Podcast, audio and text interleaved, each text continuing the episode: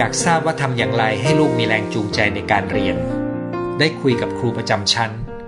ครูที่นี่จะเน้นให้เด็กตั้งคำถาม แต่ไม่ตอบคำถามเด็ก สมมติว่าลูกถามหนึ่งบวกหนึ่งเป็นสองใช่หรือไม่ครูจะไม่ตอบว่าใช่ แต่ให้เด็กคิดเอง หลังๆมาลูกถามครูบ่อยขึ้น ครูบอกแม่ว่าลูกไม่มั่นใจในคำตอบตัวเอง อาจเป็นเพราะลูกดิฉันอยากได้คำตอบที่ถูกต้องที่สุด อยากได้คะแนนดี เลยถามให้ลูกกังวลไม่มั่นใจในคำตอบ คุณเขียนไม่ยาวมากเลยครับ โดยรวมนะครับ ผมไม่สามารถอ่านยาวขนาดนี้ได้นะครับ แต่ว่าโดยรวมก็คือว่าเเวลาที่จะสอนให้เขาคิดเป็นเนี่ยบางกรณีอาจจะต้องมีการสอนพื้นฐานนะครับ ผมคิดว่าคุณอาจจะยกตัวอย่างไม่ใช่เรื่องจริง นะครับ เพราะว่าการสอนพื้นฐานมันเป็นรากฐานของการคิดต่อยอดนะครับ แต่ถ้าลูกคุณมีความไม่มั่นใจในคำตอบ มันอาจจะสะท้อนความกังวลใจที่จะต้องถูกต้อง ซึ่งบางครั้งอาจจะไม่ได้เกิดขึ้นในโรงเรียน แต่มันอาจจะเกิดขึ้นจากประสบการณ์ในบ้านด้วยก็ได้ อาจจะเกิดขึ้นจากประสบการณ์ที่ไหนก็ได้ที่ถูกทำให้เขารู้สึกว่าเขาต้องมีคำตอบที่ถูกต้อง ถ้าจะให้แนะนำผมอยากจะให้ความคิดว่า ถ้าเรามีทัศนคติในการดำเนินชีวิตที่มีการทดลอง แล้วเรียนรู้จากการทดลองนั้น ยกเว้นเรื่องนั้นเป็นเรื่องที่มีความชัดเจนและเป็นเรื่องอันตราย ไม่สามารถทดลองได้ เราก็ไม่ต้องทดลองนะครับ แต่เรื่องไหนก็ตามที่ทดลองได้ การทดลองชีวิต จะเป็นวิธีการที่ทำให้เขาอยู่รอดได้ได้ดีในอนาคตนะครับ ส่วนคำถามอื่นที่แทรกอยู่ในข้อความที่ค่อนข้างยาวนี่นะครับ ผมตอบไม่ได้เนื่องจากว่าผมไม่รู้ว่าลูกคุณมีอะไรที่ทำให้เกิดความไม่มั่นใจ มันเกิดจากอะไรก็ได้หลายอย่างนะครับแต่บอกว่าเห็นด้วยกับคุณว่าอาจจะมีบางอย่างนะครับ อีกข้อหนึ่งที่ผมจะคิดได้ก็คือ คุณอาจจะไปดูว่าเด็กคนอื่น ในสิ่งแวดล้อมเดียวกัน เขามีพัฒนาการยังไงมันอาจจะช่วยสะท้อนให้เห็นว่ามันไม่ใช่อยู่ที่กระบวนการของครูครับ มันอาจจะมีปัจจัยอื่นอยู่ด้วย อีกสองท่านบอกว่ารอฟังนะครับ ท่านที่สี่บอกว่าเริ่มต้นหัดจำจดจำแบบง่ายๆ ควรทำอย่างไรเพราะเป็นคนชอบลืม อันนี้เป็นเรื่องหนึ่งที่เวลาเราพูดถึงสมองเนี่ยเรามักจะนึกถึงการเพิ่มความทรงจำนะครับ แต่กระบวนการบันทึกความทรงจำเนี่ยนะครับ มันจะเริ่มต้นจากการที่เราสังเกต เช่น ผมจะวางของชิ้นนี้ไว้ที่โต๊ะ ผมสังเกตว่าผมกำลังวางลงตรงไหน ตรงนั้นระบบความทรงจำจะบันทึกไว้ และพอผมนึกว่ามันอยู่ที่ไหน ผมจะจำได้ตอนที่ผมวางว่าวันวางตรงไหนนะครับ แต่ถ้าระหว่างที่ผมวางของลงไปใจผมกำลังคิดเรื่องอื่น เช่นกำลังคิดว่าเดี๋ยวผมจะลงไปหยิบของอีกชิ้นหนึ่ง หรือเดี๋ยวจะไปหาอะไรกินนี่นะครับ ความคิดนั้นก็ทำให้มารบกวนกระบวนการบันทึกว่าผมวางไว้ตรงนี้ ผมก็อาจจะจำไม่ได้ว่าผมวางไว้ตรงนี้พูดง่ายๆว่าความทรงจำต้องเริ่มต้นจากการบันทึกก่อน แล้วคนส่วนใหญ่ที่ชอบลืมก็มักจะเป็นเพราะเขาไม่ได้บันทึก การไม่ได้บันทึกมักจะเป็นเพราะว่าระหว่างเขาทาสิ่งหนึ่งใจเข้าไปอยู่อีกสิ่งหนึ่งนั้นถ้าคุณคิดว่าคุณหลงลืมด้วยเหตุผลนี้นะครับ วิธีทำง่าย ๆ ก็คือ เวลาคุณจะทำอะไรโดยเฉพาะเรื่องสำคัญที่คุณต้องการจำเนี่ยให้พยายามทำเรื่องนั้นเรื่องเดียว แล้วก็จดจ่ออยู่กับสิ่งนั้น ในบางกรณีคนอาจจะหาวิธีเติมความทรงจำให้ตัวเอง เช่นเวลาผมไปจอดรถในที่จอดรถในห้างสรรพสินค้าที่ผมไม่คุ้นเคย แล้วเราก็ไม่ชัดด้วยว่าเราจะเดินไปทะลุต่อ ที่ตึกยังไงจะเดินออกมาที่ที่จอดรถยังไง ผมจะพยายามหาจุดอ้างอิงเพื่อจำตำแหน่งของรถเป็นระยะระยะ รวมถึงวิธีการเดินย้อนกลับนั้นผมจะสังเกตบันทึกเป็นความทรงจำผมถึงจะเดินกลับมาได้ แต่คุณคงเคยเห็นคนที่ลืมว่าจอดรถไว้ที่ไหน เพราะว่าเขาอาจจะคุยเพลินเขาอาจจะเดินโดยไม่ได้สังเกต แล้วมันเป็นที่ที่เขาไม่คุ้น หรือที่ที่คุ้นเขาก็ไม่ได้ดูว่าเป็นรายละเอียดยังไงครับ ผมหวังว่าข้อคิดนี้จะทำให้คุณรู้ว่า ถ้าคุณจะจำได้ดีขึ้นคุณต้องทํำยังไงนะครับ แต่ถ้าคุณพยายามแล้วแล้วคุณยังหลงลืมนะครับ อันนั้นอาจจะต้องดูแล้วล่ะครับว่าเกิดอะไรขึ้น ผมได้ยินจากคุณหมอและบทความอินเทอร์เน็ตว่าสมองจะเจริญเติบโตเต็มที่อายุ 25-30 ตรงนี้มีผลกับการเรียนรู้ความจำมากน้อยแค่ไหน เมื่อเทียบกับสมองที่ยังไม่เติบโต คือสมองที่โตเต็มที่ที่ 25-30 หมายถึงสมองส่วนที่เป็น เราเรียกว่าเป็นบริเวณจริง ๆ มันเป็นส่วนที่เป็นความก้าวหน้าที่สุดบริเวณสมองส่วนหน้าเลยนี่นะครับ แต่มันไม่ได้แปลว่าสมองส่วนอื่นไม่พัฒนานะครับ แต่มันเป็นตัวบอกว่ามันจะพัฒนาไม่พร้อมกัน แล้วแน่นอนครับ การที่เราเห็นว่ามันเติบโตไม่พร้อมกันเนี่ย เช่นที่ผมบอกว่าสมองส่วนชั้นบนเนี่ยมันไม่พัฒนาจนกว่าเด็กจะประมาณ 3 ขวบนี่นะครับ คุณจะไปคาดหวังให้เด็กมีเหตุมีผลในช่วง 2 ขวบไม่ได้นะครับแต่แน่นอนเรากำลังจะสอนบางอย่างให้เขาเนี่ยนะครับ อันนี้ต้องค่อยๆเข้าใจเนี่ยนะครับเเราต้องเข้าใจธรรมชาติข้อนี้ครับ แล้วเราก็ต้องคาดหวังเด็กให้เรียนรู้อย่างถูกต้อง ผมคิดว่าสาระสำคัญของวันนี้ก็คือ อย่าไปกังวลกับข้อมูลแล้วก็ความจำหรือสิ่งที่เป็นการเรียนการสอนในโรงเรียนแต่เพียงอย่างเดียว เพราะว่าคุณคงเห็นแล้วว่าการกระตุ้นสมองทุกส่วนมันจะต้องมีขั้วตรงข้ามเข้าไปด้วย อีกสองท่านก็บอกว่ารอเนี่ยนะครับ อันนี้ก็คือจาก YouTube นะครับ ตอนนี้ผมจะมาดูที่ Facebook นะครับ ใน Facebook นะครับ ผมได้โพสต์ไว้นานหน่อยหนึ่งวันนี้นะครับ คือหัวข้อนี้คิดไว้นาน แต่ว่าเนื้อหาเนี่ยเนื้อหาเพิ่งมาคิดนะครับ เพิ่งมีโอกาสมาคิดได้ละเอียด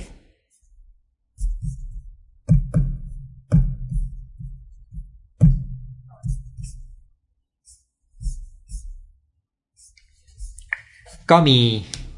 คนแสดงความคิดเห็นเข้ามานะครับ ผมจะอ่านไล่จากข้างบนลงล่าง ก็มีตั้งแต่ขอบคุณค่ะ รอฟังค่ะ อายุ 54 หลงลืมแล้ว ผมขอคำแนะนำหน่อยครับ คุณพ่อแม่เสียไปด้วยโรคหัวใจและเส้นเลือดสมองแตกอย่างกระทันหัน ปัจจุบันเวลาเจ็บหน้าอกหรือมึนหัวจะเครียดกังวลมาก กลัวเป็นเหมือนพ่อแม่ รบกวนขอคำแนะนำคุณหมอ คืออาการของโรคหัวใจ และเส้นเลือดสมองแตก มันมีปัจจัยเสี่ยงของมันนะครับ ซึ่งแน่นอนว่าบางอย่างก็มีกรรมพันธุ์เข้าไปมีส่วนร่วม ผมคิดว่าคุณควรจะไปตรวจเพื่อดูปัจจัยเสี่ยงแต่ละด้าน เช่น ความดันเลือดของคุณสูงไหม ถ้าความดันเลือดสูงก็เป็นปัจจัยเสี่ยง คุณสูบบุหรี่ไหม ถ้าคุณสูบบุหรี่ก็เป็นปัจจัยเสี่ยง คุณกินอาหาร ยังไงนะครับ ไขมันในเลือดเป็นแบบไหน ออกกำลังกายหรือเปล่า นอนพอไหม เครียดแค่ไหน มีความสุขดีไหมนะครับ มันมีปัจจัยที่คุณควรจะไปสนใจ ก็คือปัจจัยที่เรียกว่าปัจจัยเสี่ยง ต่อโรคกับปัจจัยปกป้อง เพื่อลดความเสี่ยงต่อการป่วยเป็นโรค คุณควรปรึกษาหมอที่เข้าใจโรคนี้ของพ่อแม่คุณ แล้วก็ดูค่าต่างๆ เพื่อคุณจะได้รู้ว่าคุณจะทำอะไรเพื่อไปเพิ่มปัจจัยปกป้องและลดปัจจัยเสี่ยง ไม่งั้นคุณจะมีแต่ความกังวล และความกังวลก็ทำให้คุณมึนหัวได้ พอคุณมึนหัวคุณก็ยิ่งกลัวก็ยิ่งกังวลนะครับ คุณหมอมันมีความเกี่ยวเนื่องโรควิตกกังวลปมค้างใจในอดีตกับโรคย้ำคิดย้ำทำกับความรู้สึกผิดสูงมาก จากความกลัวนะครับ ทั้งสาทุกเรื่องที่คุณพูดมาเกี่ยวกันได้หมดเลยครับ ตอนนี้ผมวางใจมันไม่ได้เลย พลังชีวิตหมดไป ไปกลบมัน ยิ่งกลัวยิ่งหนีและไม่กล้าเผชิญ สุดท้ายจมไปกับมัน ถ้าคุณรู้ตัวนะครับ แปลว่าวิธีการที่คุณใช้อยู่ มันไม่ได้ผล แล้วก็วิธีใหม่ คุณก็ยังไม่คุ้น แต่ว่าถ้าคุณใช้วิธีนี้จนเบื่อแล้ว มันอาจจะมาถึงวันที่คุณต้องทดลองวิธีใหม่นะครับ เช่นเรื่องอาการย้ำคิดย้ำทำบางครั้งก็เป็นปมจากวัยเด็กได้ด้วยนะครับ ความรู้สึกผิดที่สูงก็มักจะมาจากประสบการณ์วัยเด็ก ผมคิดว่าคุณต้องไปแก้ต้นเหตุภายในให้ดีครับ ถ้าแก้ไม่ได้ด้วยเหตุอะไรก็ตาม ยาก็บรรเทาอาการได้ครับ แต่ขอให้รู้ว่ายามันเป็นตัวช่วยบรรเทาอาการท่านถัดมานะครับ ทุกคนล้วนต้องมีทักษะในการบริหารทั้งสิ้นวันนี้จะเป็นประโยชน์ เช่นเคย ผมหวังว่าวันนี้จะเป็นประโยชน์นะครับ แม้ว่าตอนพูดผมรู้สึกว่ามันมีความซับซ้อนอยู่ แต่ก็พยายามทำให้ง่ายอ่อนแอเลยนะครับ คิดไปพูดไปวันนี้ สวัสดีครับคุณหมอหัวข้อนี้ผมนึกถึง neuroplasticity นะครับ ไม่ทราบว่ามีความเหมือนหรือต่างกันบ้าง ข้อดีข้อเสียเป็นยังไง คือพอคุณพูดถึง neuroplasticity ซึ่งหมายถึงความสามารถของสมองในการยืดหยุ่นในการสร้างโครงสร้างปรับตัวใหม่ได้นี่นะครับ ตามประสบการณ์และการเรียนรู้เนี่ย คุณจะสังเกตว่าผมยังไม่ได้พูดถึงเรื่องนี้นะครับ เพราะว่าผมกำลังพูดถึงโครงสร้างพื้นฐานกับกระบวนการเรียนรู้ ที่เราเอามาใช้สอนกระตุ้นการเรียนรู้ให้ผู้ใหญ่ได้ การสอนแบบโคชชิ่ง หัวหน้าสอนงานลูกน้อง ทุกอย่างรวมการพัฒนาผู้นำนะครับ หรือพ่อแม่สอนลูกเนี่ยไอ้นิโรพลาสติกซิตี้มันอยู่ภายใต้ทุกอย่างที่พูดอีกชั้นหนึ่งก็คือมันทำได้ เพราะสมองมันยืดหยุ่นนะครับ อันนี้ผมเห็นตลอดเวลานะครับ เพราะว่าเวลาที่ผมเห็นคนเปลี่ยนแปลง ผมรู้ว่านั่นก็เกิดจากการที่ระบบสมองมันเปลี่ยนได้นะครับมีคนถามว่าเกี่ยวกับเรื่อง EF ไหม เออคุณคงเห็นว่ามันไม่ได้เกี่ยวกันมากนะครับ เพราะว่าตรงกันข้ามนะครับ EF เนี่ยเป็นเน้นสมองส่วนส่วนบน แต่วันนี้ผมเน้นสมองส่วนอารมณ์ ส่วนล่างด้วย สมองขวาด้วยนะครับถามว่าผิดไหมมันเป็นเหมือนการเน้นคนละฝ่ายเท่านั้นเองนะครับขอบคุณสำหรับคลิปดีๆ อยากถามสองข้อหนึ่งอารมณ์มีผลต่อพัฒนาการสมองยังไง อารมณ์เป็นประสบการณ์ที่ทรงอิทธิพลมาก ถ้าคุณสร้างให้อารมณ์ดี หรือมีแรงกดดันที่กำลังดี มันจะกระตุ้นการเรียนรู้ได้ดี แต่ถ้าคุณสร้างความเครียดที่มากเกินไป มีความทุกข์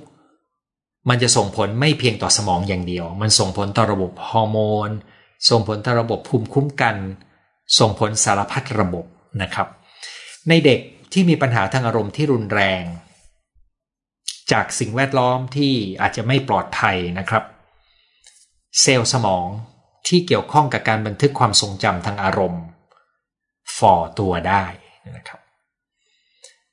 อันนั้นก็คืออิทธิพลของอารมณ์กับเซลล์สมองนะครับ จะฝึกสมองลูกอย่างไรให้มีความสามารถในการคิดแบบยืดหยุ่นที่เรียกว่า resilience คือตัว resilience เนี่ยแกนกลางของมันเกิดจากความเข้าใจเรื่องอารมณ์ แล้วก็มีความสามารถในการแก้ปัญหาได้ มันคล้ายๆ กับมีทั้งคุณสมบัติด้านอ่อนกับด้านแข็งนะครับ ซึ่งถ้าคุณฟังดูสิ่งที่ผมพูดก็มีการพัฒนาในลักษณะนั้นก็คือ เรากำลังพยายามจะสอนให้เขาเข้าใจทั้งอารมณ์สมองซีกซ้ายซีกขวา ระหว่างเหตุผลกับอารมณ์ความรู้สึก เรากำลังพยายามจะสอนให้เขาเข้าใจสมองส่วนบนส่วนล่าง ร่างกายก็ต้องดูแล เพราะมันส่งผลกับสมองส่วนบนนะครับ การฝึกตันคิดด้วยการตั้งคำถามดีๆ ให้เขาก็จะกระตุ้น สมองส่วนบน ซึ่งจะส่งผลต่อทักษะในการคิด ซึ่งจะมีผลต่อการจัดการอารมณ์ต่อมาในอนาคตของเขานะครับ มันก็เป็นรากฐานของเรื่อง resilience ได้ ชอบทุกหัวข้อหัวข้อดีนะครับ ไม่พลาดติดตามรอรอน่าสนใจ อายุ 50เร่งพัฒนาได้ไหม ต้องเชื่อในเรื่อง neuroplasticity คือสมองเปลี่ยนแปลงโครงสร้าง และระบบสารเคมีภายในได้ มีงานวิจัยที่พบว่าได้แม้ในวันสุดท้ายของชีวิตนะครับ อันนั้นมีงานวิจัยที่เขาพบว่า ในวันที่คนสูงอายุคนหนึ่งเสียชีวิตไปเนี่ยเขาพบสารเคมีที่มีคุณสมบัติช่วยกระตุ้นในการแตกตัวของเซลล์สมอง ยังมีอยู่นะครับ อันนั้นก็ทำให้เรารู้ดีว่า สมองมีศักยภาพ อยู่ที่ว่าเราจะใช้มันยังไง และในวันนี้ผมได้พูดถึง ใช้มันด้วยการใช้ทั้งสองฟางใช้มันทั้งบนล่างด้วย ซ้ายขวาบนล่างนะครับเอาละครับ วันนี้จะมาดูท่านที่ส่งมาในรายการตอนไลฟ์สดนะครับ มีคำทักทายสวัสดีมา ขอบคุณทุกท่านนะครับ จากอืมจากออสเตรียด้วยนะครับ ตอนนี้เวลาฟังข่าวยุโรปแล้วเป็นห่วงจังเลยนะครับ สุด ปังนะครับ ความไม่แน่นอนคือความแน่นอน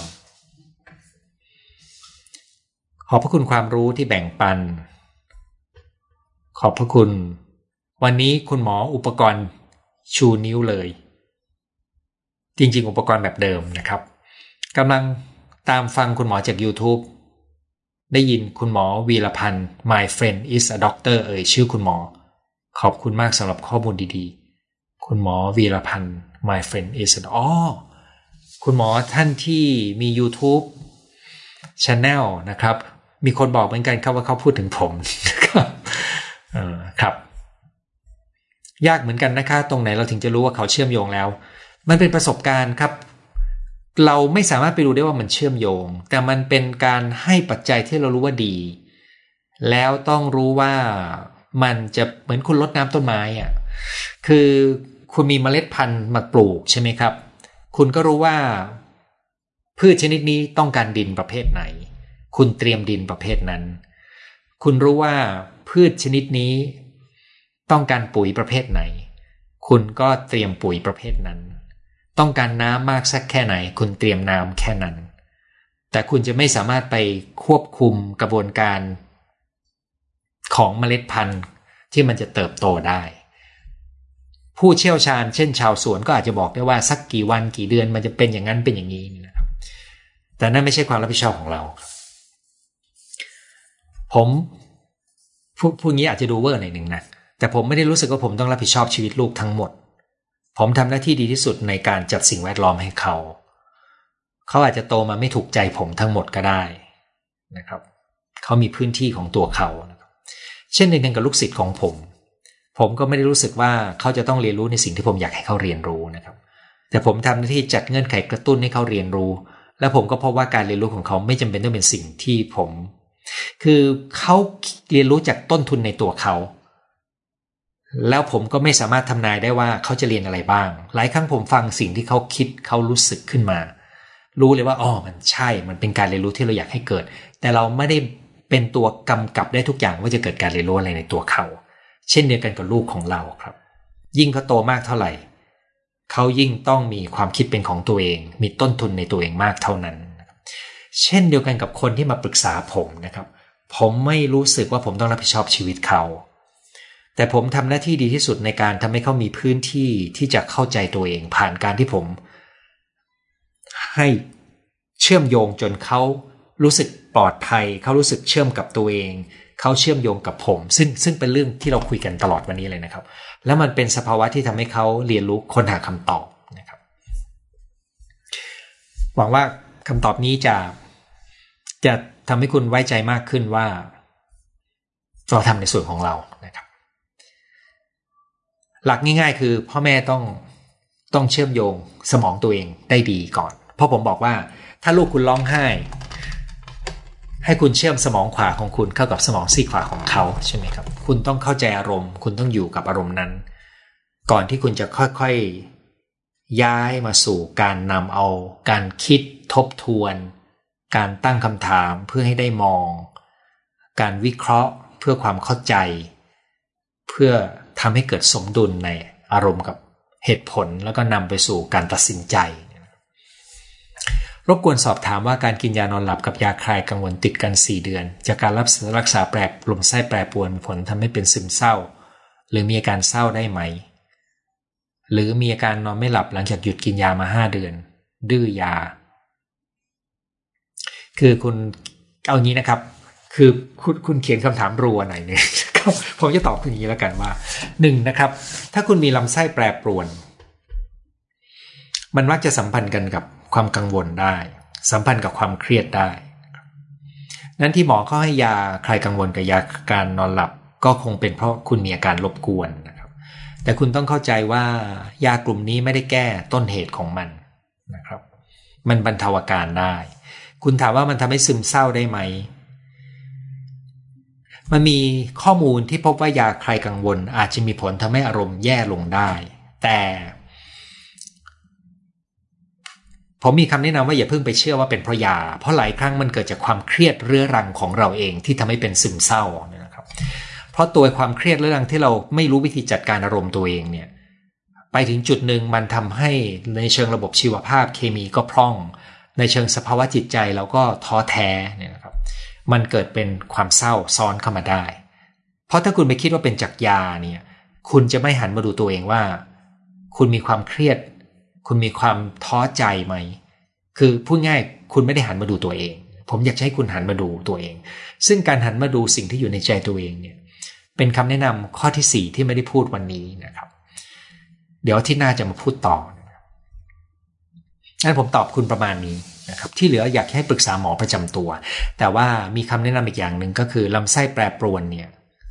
เออผมไม่แน่ใจนะครับว่าคุณเคย เติมจุลินทรีย์ในลำไส้หรือยัง เคยปรับระบบอาหาร สักแค่ไหนเคยดูแลระบบชีวภาพ ที่เราคุยกันเป็นประจำหรือเปล่านี่นะครับ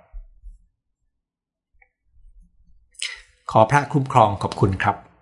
อยากให้อาจารย์ช่วยแนะนำวิธีคิดของพ่อแม่เวลาลูกมีปัญหา บางครั้งลูกไม่อยากเล่าให้เราฟังเพราะกลัวพ่อแม่กังวล เราควรปล่อยไปแค่ไหน ขึ้นอยู่กับอายุของลูกนะครับ แล้วก็ขึ้นอยู่กับว่า เรากังวลตามเขามากแค่ไหน หลายครั้งผมเจอลูกหลายคนที่บอกผมว่า เขาไม่อยากให้พ่อแม่รู้ โดยเฉพาะแม่นะครับ เพราะว่าเขาไม่อยากให้แม่กังวล ตัวสำคัญผมคิดว่าเขาควรจะมีใครสักคนที่เขาคุยได้ เช่น ถ้าไม่คุยกับแม่อย่างน้อยคุยกับพ่อได้ หรือถ้าไม่คุยกับพ่ออย่างน้อยคุยกับแม่ได้ หรืออย่างน้อยคุยกับตายายได้นะครับ มีพื้นที่ที่ทำให้เขาได้เรียบเรียง ราะหลักคิดข้อหนึ่ง ซึ่งเป็นหลักคิดตอนที่ผมพูดเรื่อง การเล่าเรื่องราว ซึ่งมันเชื่อมโยงระหว่างความทรงจำการเรียนรู้ และการจัดการอารมณ์เนี่ยนะครับ เวลาที่คนเราได้เล่าเรื่องราวเนี่ยเขากำลังต้องดึงเอาความทรงจำที่เกี่ยวข้องออกมาเรียบเรียงใหม่ แล้วเขาต้องใช้สมองซีกซ้ายเรียบเรียงเป็นคำพูดออกมา แต่ในขณะเดียวกันมันก็กระตุ้นอารมณ์ความรู้สึกที่อยู่ในเหตุการณ์นั้นขึ้นมาได้ แล้วถ้าเราถามมันก็จะดึงเอาประสบการณ์ในแง่มุมอื่น เข้ามาเรียบเรียงใหม่นะครับซึ่งนี่เป็นงานของผมเลย งานของผมก็คือตั้งคำถามเพื่อก่อให้เกิดการเชื่อมโยงประสบการณ์ภายในนะครับการเล่ากรณีนี้เนี่ยจากเนื้อหาเมื่อกี้นี่คุณคงเห็นนะครับว่ามันได้ประโยชน์ตรงที่ว่า มันทำให้เขาเข้าใจสิ่งที่เกิดขึ้น เหมือนเราเข้าได้ดูหนังอีกรอบหนึ่งหรือได้ได้ทบทวนเรื่องที่เกิดขึ้นจากมุมของคนเล่าเรื่อง ไม่ใช่จากมุมของคนที่อยู่ในเป็นผู้เล่นในเรื่องนะครับ ดังนั้นถ้าเขาไม่มีพื้นที่นั้นเขาเหมือนขาดเครื่องมือตัวหนึ่งไปในการเรียนรู้ครับผมหวังว่าไม่ทำให้คุณกังวลมากขึ้นนะครับ แต่หวังว่าจะทำให้คุณหนึ่งคุณอาจจะต้องหาวิธีที่ทำให้คุณได้ฟังโดยทำให้เขารู้ว่าเราเหมือนกับที่ผมบอกคุณนะครับว่า ผมไม่ได้รู้สึกว่าผมจะต้องรับผิดชอบชีวิตลูกทั้งหมด แล้วก็รู้สึกว่าจะต้องปกป้องลูกได้ทุกประเด็น เพราะว่าทุกสิ่งมันเป็นการเรียนรู้ชีวิต หน้าที่ของพ่อแม่คือป้องกันสิ่งที่จะเป็นอันตรายที่แก้ไขไม่ได้ ให้ได้มากที่สุดนะครับ แต่ที่เหลือเนี่ยมันเป็นการลองผิดลองถูกที่จะทำให้เขาเติบโตนะครับ คือถ้าคุณมีทัศนะที่ถอยมาได้หน่อยหนึ่งแล้วลูกรู้ว่า ถ้าเขาเล่าเนี่ยแม่จะเป็นพื้นที่นิ่งๆ และรับฟัง แล้วไม่ตกใจกลัวตาม ไม่กังวลตาม แล้วก็ยังมีพื้นที่ให้เขาได้เลือกของเขาเองพูดง่ายๆผมกำลังชวนคุณว่า ถ้าคุณอยากให้ลูกเล่า คุณอาจจะต้องเปลี่ยนวิธีการฟังนะครับ ขณะเดียวกันคุณอาจจะดูว่าเขามีพื้นที่นี้ไหมกับคนอื่น ถ้ามีก็ก็ยังพอจะชดเชยได้ขอบคุณสำหรับท่านที่บอกว่าหัวข้อโดนเนี่ยนะครับ อยากให้อาจารย์ช่วยแนะนำการเลี้ยงลูกเวลาวัยรุ่นมีปัญหา ควรปล่อยลูกแก้ปัญหาเองช่วยแค่ไหน balance ไม่ค่อยถูก เขาต้องการให้เราฟังหรือต้องการให้เราช่วย ถ้าคุณพบว่าเขาไม่แค่เล่าเรื่องให้คุณฟัง หลังจากที่คุณคุยกับเขา มันเป็นตัวบอกว่า คุณเข้าไปแทรกแซงมากเกินไป โดยทั่วไปลูกอยากคุยนะครับ เขาเป็นลูกวัยรุ่นเขาก็อยากจะอัปเดตอาจจะเล่าให้เราฟังนะครับเพียงแต่เวลาเล่าแล้วถ้าเราพยายามไปจัดการให้เนี่ยมันทำให้เขารู้สึกว่าเขาเสียอิสรภาพ แล้ววัยรุ่นเนี่ยเขาต้องการพื้นที่ต้องการอิสรภาพ คราวนี้เราก็ไม่วางใจที่จะให้เขาแก้ปัญหาเองด้วย ก็มีวิธีหนึ่งครับ เราจะต้องตั้งคำถาม เพื่อดูวิธีคิดของเขาว่าเขาคิดยังไง เราอาจจะแบ่งปันข้อมูลข้อคิดได้ แต่ต้องถามเขาก่อนว่า เขาพร้อมจะฟังไหม เช่น แม่มีข้อคิดเรื่องนี้เหมือนกัน แม่บอกได้ไหมแม่พูดได้ไหม ถ้าเขาบอกพูดมา เราก็บอกว่าแม่ให้ความเห็นนะ ลูกจะฟังแล้วเห็นด้วยหรือไม่เห็นด้วย ก็ได้นะครับ คือทำให้เขารู้ว่าเขามีพื้นที่ส่วนตัวของเขาต่อนะครับ ยกเว้นเรื่องนั้นเป็นอันตรายนะครับ ผมต้องย้ำว่าเราแยกแยะสองเรื่องนี้ก่อน แล้วบางเรื่องเราก็ฟัง ถ้าเรารู้ว่าลูกเราโตขึ้น เรารู้สึกว่าเออลูกเรา เราคิดเป็น เราขอบคุณเขาได้ที่เขาบอก เราชื่นชมเขาได้เนี่ยครับ ผมเคยบอกในไลฟ์ด้วยมั้งครับว่า ครั้งหนึ่งลูกลูกชายคนโต ผมเคยพูดประโยคอะไรบางอย่าง ให้ผมฟัง ผมก็บอกว่า อืม ผมได้ยินประโยคนี้แล้ว ผมรู้อย่างหนึ่งว่าผมนอนตายตาหลับเออแน่นอนนะครับ ถามว่าผิดหรือถูก มันเป็นการสะท้อนความรู้สึกของเราใช่ไหมครับว่าโอ้เราวางใจเขาละ เรารู้ว่าเขาบินได้แน่นอนชีวิตเขาก็ต้องเจอปัญหา แต่เราวางใจว่าเขาจะหัวหกก้นขิด จะมีช่วงดวงตกมีโชคร้ายนะครับ เราก็รู้ว่าเขามีบางอย่างภายในที่จะแก้ได้ แต่ชีวิตคนเรามันไม่รู้ว่ามีอะไรจะวิ่งเข้ามาใช่ไหมครับนั้นถ้าเราสามารถหาความลงตัวในการคุยกับลูกได้โดยมีพื้นที่ขณะเดียวกันเราอาจจะถามด้วยก็ได้ว่า ลูกอยากให้แม่ช่วยอะไรไหม ถ้าหลังจากคุยเข้าใจแล้วหรือ อะไรก็ได้ที่คุณคิดว่าเป็นข้อเสนอที่เขามีสิทธิ์ที่จะรับก็ได้ปฏิเสธก็ได้ สวัสดีค่ะ สวัสดีครับ มีประโยชน์มากๆ ขอบคุณครับ ขอบคุณอาจารย์ที่มอบความรู้บุญรักษาขอบคุณนะครับ เข้าใจยิ่งขึ้นขอบคุณ ตั้งคำถามเพื่อเกิดการแลกเปลี่ยนความคิด เป็นสิ่งที่ดีมากทำให้เราได้ความคิดคนอื่นมองมุมใหม่ได้ ความคิดนั้นจะมีมิติมากขึ้น ซึ่งข้างหน้าผมจะพยายามมาขยายความในเรื่องนี้นะครับ วันนี้ผมรู้สึกว่าผมไปไม่ถึงจุดที่ต้องการ เพราะว่าใช้เวลาอธิบายสมองมากมากไปหน่อยหนึ่งนะครับ หากเราใช้สมองมากจะทำให้เราเหนื่อยได้ไหมครับ ถ้าทำไม่เหนื่อยควรพักสมองยังไง สมองที่ใช้พลังงานมากที่สุดเป็นสมองส่วนหน้า ซึ่งเป็นสมองส่วนบนชั้นบนนะครับออกซิเจน 20%ที่เราหายใจเข้าไปไปเลี้ยงสมอง พลังงานจากอาหาร 20%ไปเลี้ยงสมอง ทั้งนั้นที่สมองเบา มีน้ำหนักประมาณ 2%ของตัวเราทั้งตัวนะครับดังนั้นสมองมันใช้พลังงานมากจริงครับ แต่ว่าสมองส่วนที่ใช้พลังงานมาก คือสมองส่วนที่ใช้ในการคิดวิเคราะห์วางแผนและควบคุมตัวเองครับนั้นในกรณีนี้การเข้าใจเรื่องสมองจะทำให้เรารู้ว่าเราจะ บริหารยังไงที่จะเก็บพลังงานของเราไปคิดในเรื่องสำคัญ พูดแล้วครั้งหน้าผมคงจะต้องเติมเรื่องนี้ให้ เพราะครั้งหน้าผมจะต่อยเหมือนเหมือนการพูดครั้งนี้จะมีสองภาคนะครับวิธีพักสมองที่ดีที่สุด แล้วแต่กรณีครับสำหรับผม ไม่ใช่สำหรับผมเอาโดยรวมแล้วกัน การออกกำลังกายการนอนหลับการผ่อนคลาย หย่อนใจ ดีหมดเลยครับ แต่ในบางกรณีอาจจะหมายถึงการดื่มน้ำให้พอก็ได้ เพราะว่าสมองต้องใช้น้ำในการคือร่างกายเราเนี่ยสองในสามเป็นน้ำนะครับ แล้วเวลาเราขาดน้ำสมองจะทำงานแย่ลงนะครับนั่นเป็นเหตุที่ผมแนะนำว่าเด็กควรมีกระติกน้ำดื่มอยู่ในห้องเรียนนะครับ แต่เป็นเรื่องน่าประหลาดมากครับที่โรงเรียนไทยไม่ยอมให้เด็กเอาน้ำเปล่าเข้าไปในห้อง ไม่ให้น้ำดื่มเข้าในห้อง ซึ่งเป็นเรื่องน่าเสียดายมากครับ เพราะว่าเขาไม่เข้าใจเรื่องสมอง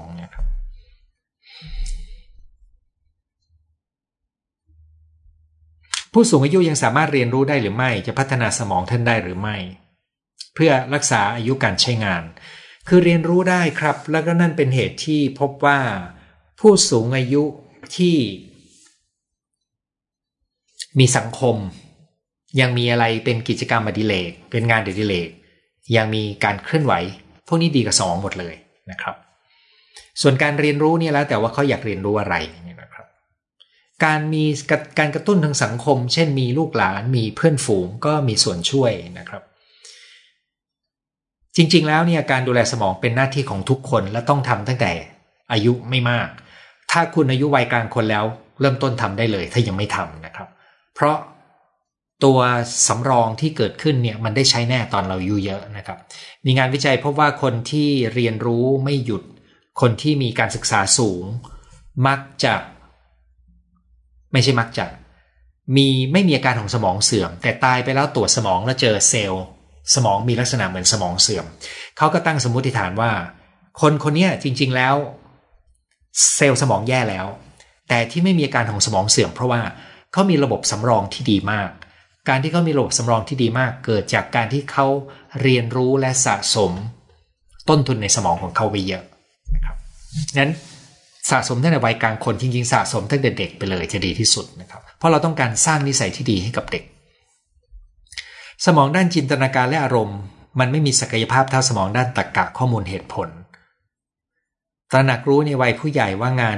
ที่ทำตอนนี้จริง ๆ ไม่ได้ใช้แค่ตัวเลขเหตุผล มันศิลปะด้วย จะถามว่าจะพัฒนาสมองซีกซ้ายพอได้รับรู้แล้วว่าจริง ๆ แล้วการใช้สมองไม่ได้ทุกส่วนอย่างเต็มประสิทธิภาพทำให้เราเรียนรู้ได้ช้าลงบางทีเหมือนการไปใช้ผิดส่วน มันทำให้การเรียนรู้บางอย่างยากขึ้น มาขวางเราด้วยซ้ำผ่านไปสิบปีก็ยังใช้สมองซีกเดิม ไม่พัฒนา เวลามองข้างนอกไม่เห็นทัศนวิสัยไม่ดี เราใช้การบินแบบที่ใช้ตัวเลข ผมชักงงนะครับเดี๋ยวดูหน่อยหนึ่งว่าคุณเขียนเรื่องการบินเข้ามาได้ไงนะครับ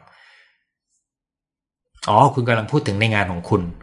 แต่เวลาเรามองเห็นเป็นวิชวลนะครับจะแบบหลังนี้จะไม่ถนัดเท่าแบบแรก คือคนแต่ละคนจะมีความถนัดไม่เหมือนกันนะครับ และมีความชอบไม่เหมือนกัน ผมคิดว่าใน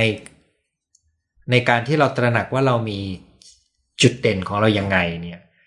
อย่างแรกเราต้องยอมรับในความเป็นตัวเราที่เป็นต้นทุนนะครับ แต่ถ้าคุณอายุมากพอสมควร มันอาจจะไม่ใช่ความเป็นตัวคุณในเชิงชีวภาพตั้งแต่ต้น แต่มันเกิดจากการเรียนรู้และความเคยชินนะครับ สิ่งที่จะช่วยได้ก็คือการที่เราจะกระตุ้นสมองด้วยการทำสิ่งที่เป็นขั้วตรงข้ามให้มากขึ้น ซึ่งขั้วตรงข้ามนี้ก็เหมือนกับที่คุณพูดถึงตัวเลข ศิลปะ ภาษา ภาษากาย ดนตรีและการเต้นรำซึ่งอยู่ทางสมองซีกขวานะครับ คุณไปหาอะไรทำแบบที่ไม่ใช่ตัวคุณอย่างปลอดภัยนะครับ ไปทดลองดูครับ หาประสบการณ์แปลกใหม่ แต่ว่าไม่ต้องออกนอกพื้นที่สบายเกินไปนะครับ คือยังอยู่ในพื้นที่ที่เราเรียกว่ามีการเรียนรู้นะครับ เพราะถ้าออกไกลไปคุณอาจจะกดดันเกิน ดิฉันใช้วิธีถ่ายรูปไว้เวลาจะจอดรถง่ายที่สุดใช่ไหมครับ ผมมักจะเล่นเกมกับลูกสาวคนเล็ก เกมของผมก็คือทุกครั้งที่จอดรถ โดยผมจะไม่พูดอะไรเลย แต่ผมจะจำไว้นะครับ โดยเฉพาะเวลาไปที่ใหม่ ๆ พอเราทำธุระเสร็จ ผมจะให้เขามีคนนำทางกลับรถกลับไปที่รถ ซึ่งเป็นการฝึกให้เขาต้องรู้ว่า เดี๋ยวพ่อจะให้เขาทำหน้าที่นาวิเกตไปหารถนะครับนั้นพ่อแม่สามารถหากิจกรรมประเภทนี้ แล้วอย่าทำให้มันเป็นเรื่องเคร่งเครียดนะครับทำให้มันเป็นเรื่องสนุกได้ครับ มันอยู่ที่อารมณ์และทัศนคติของเราใช่ไหมครับ ราะเรากำลังจะท้าทายเขา แล้วเราแลกเปลี่ยนเกล็ดได้ด้วยว่า เวลาที่เราใช้วิธีจดจำหรือเวลาใช้เทคนิคต่างๆ เราใช้อะไร แต่ว่าต้องระวังอย่าเอาสูตรสำเร็จมาให้ลูกนะครับ แต่ว่าเรื่องมือถือจอดเนี่ยถ่ายภาพมีมีหลายคนใช้อยู่ครับ แต่ผมจงใจไม่ใช้เพื่อฝึกสมองตัวเองนะครับ จะกระตุ้นให้คนตั้งคำถามเรื่องละเอียดอ่อน หรือเรื่องที่กระทบ ความเชื่อถือ ความเชื่อตัวเองได้อย่างไร ตัวนี้จะเป็นศิลปะชั้นสูงมาก ซึ่งผมจะขอเก็บไปพูดในครั้งหน้านะครับ เพราะว่าการตั้งคำถามเรื่องอารมณ์ความรู้สึก การตั้งคำถามเรื่องความนึกคิด จินตนาการความปรารถนามันมันมีคำถามได้เยอะมากนะครับ ขอบคุณสำหรับคำอธิบาย เด็กน้อยอายุ 1-2 ขวบ ถ้าป่วยบ่อยต้องกินยาฆ่าเชื้อบ่อยส่งผลต่อสมองไหม จริงๆ สิ่งที่เราห่วงกันนะครับ เวลาที่เรากินยาฆ่าเชื้อบ่อยๆ ก็คือจุลินทรีย์ในลำไส้มันเสีย มันถูกฆ่าทิ้งไปด้วย ซึ่งปัจจุบันเราพบแล้วว่า จุลินทรีย์ในลำไส้มียีนของมันนะครับ และยีนของมันเนี่ยมีปฏิสัมพันธ์กับยีนในร่างกายมนุษย์ด้วยเด็กที่ได้ยาปฏิชีวนะตั้งแต่เล็กมักจะมีความเสี่ยงกับโรคภูมิแพ้นะครับ แล้วก็ถ้าเชื้อจุลินทรีย์ในลำไส้ไม่มีสุขภาพที่ดีคือไม่หลากหลายเนี่ยมันมีงานวิจัยเยอะขึ้นเรื่อยๆ ว่ามันส่งผลต่อโรคทางกายหลายโรค รวมถึงโรคสมองเสื่อมกับโรคซึมเศร้าได้นะครับอย่างไรก็ตามถ้าลูกเราป่วย และมีเหตุที่ต้องใช้ยาปฏิชีวนะ มันต้องใช้ก็ต้องใช้ใช่ไหมครับ เพียงแต่กุมารแพทย์เนี่ยบางครั้งถ้าอยู่ในประเทศไทยนะครับ กุมารแพทย์ จะใช้เพราะพ่อแม่คาดหวังให้ใช้ นั้นถ้าคุณเข้าใจแล้วคุณให้กุมารแพทย์ตัดสินใจได้ว่า จะใช้หรือไม่ใช้ให้คุณหมอประเมินได้เลยเนี่ยนะครับ ถ้าไม่ใช้ก็อย่าไปกังวลนะครับ อย่าไปลุ้นว่าทำไมหมอไม่สั่ง นั่นเป็นเหตุที่บางทีหมอก็เลยต้องสั่งนะครับ มันก็เลยได้ยาปฏิชีวนะเกินความจำเป็น ถ้าต้องใช้ก็ต้องใช้แล้วเราก็มาเติมเอานะครับเอางี้ละกัน ถามว่าจะส่งผลกับสมองไหมผมไม่มีข้อมูลโดยตรงที่พูดถึงผลกระทบที่จะมีกับสมองนะครับแต่กลไกที่เชื่อมโยงจะเป็นเรื่องจุลินทรีย์ในลำไส้ที่ส่งผลกับสมองครับ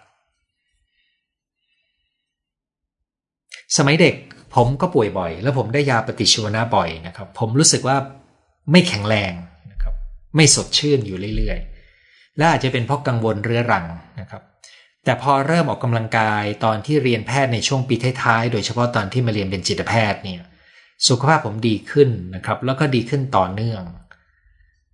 ในวัย 60 ผมพบว่าผมมีสุขภาพดีกว่า ตอนผม คือมีความรู้สึกว่าเราเรามีความ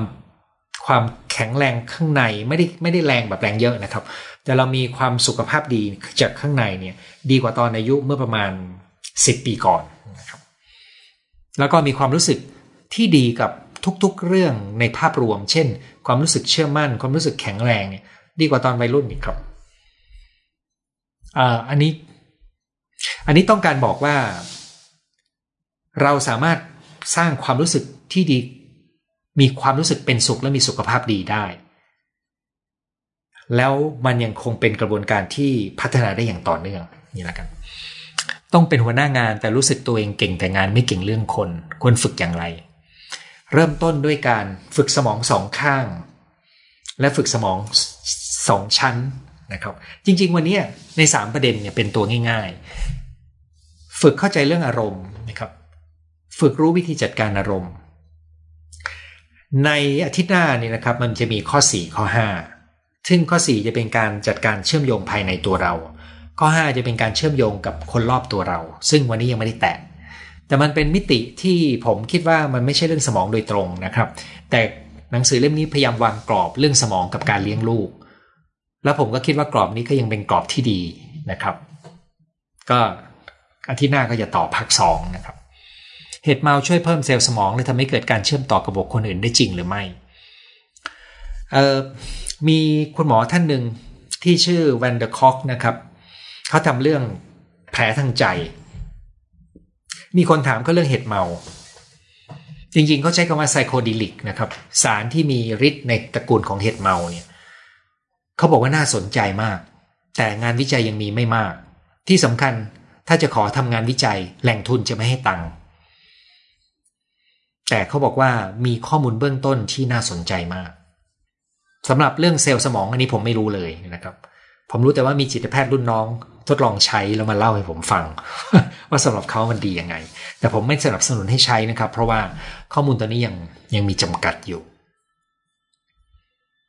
กรณีเด็กออทิสติกต้องกระตุ้นฝึกฝนส่งเสริมยังไง มันมีสูตรของมันนะครับ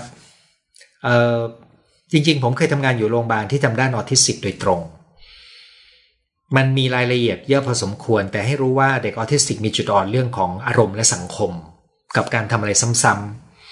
ดังนั้นสิ่งที่เราต้องการก็คือเราต้องการพัฒนามิติทางอารมณ์และสังคมของเขา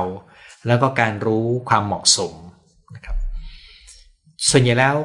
มันจะใช้หลักของพฤติกรรมศาสตร์ในการกำกับ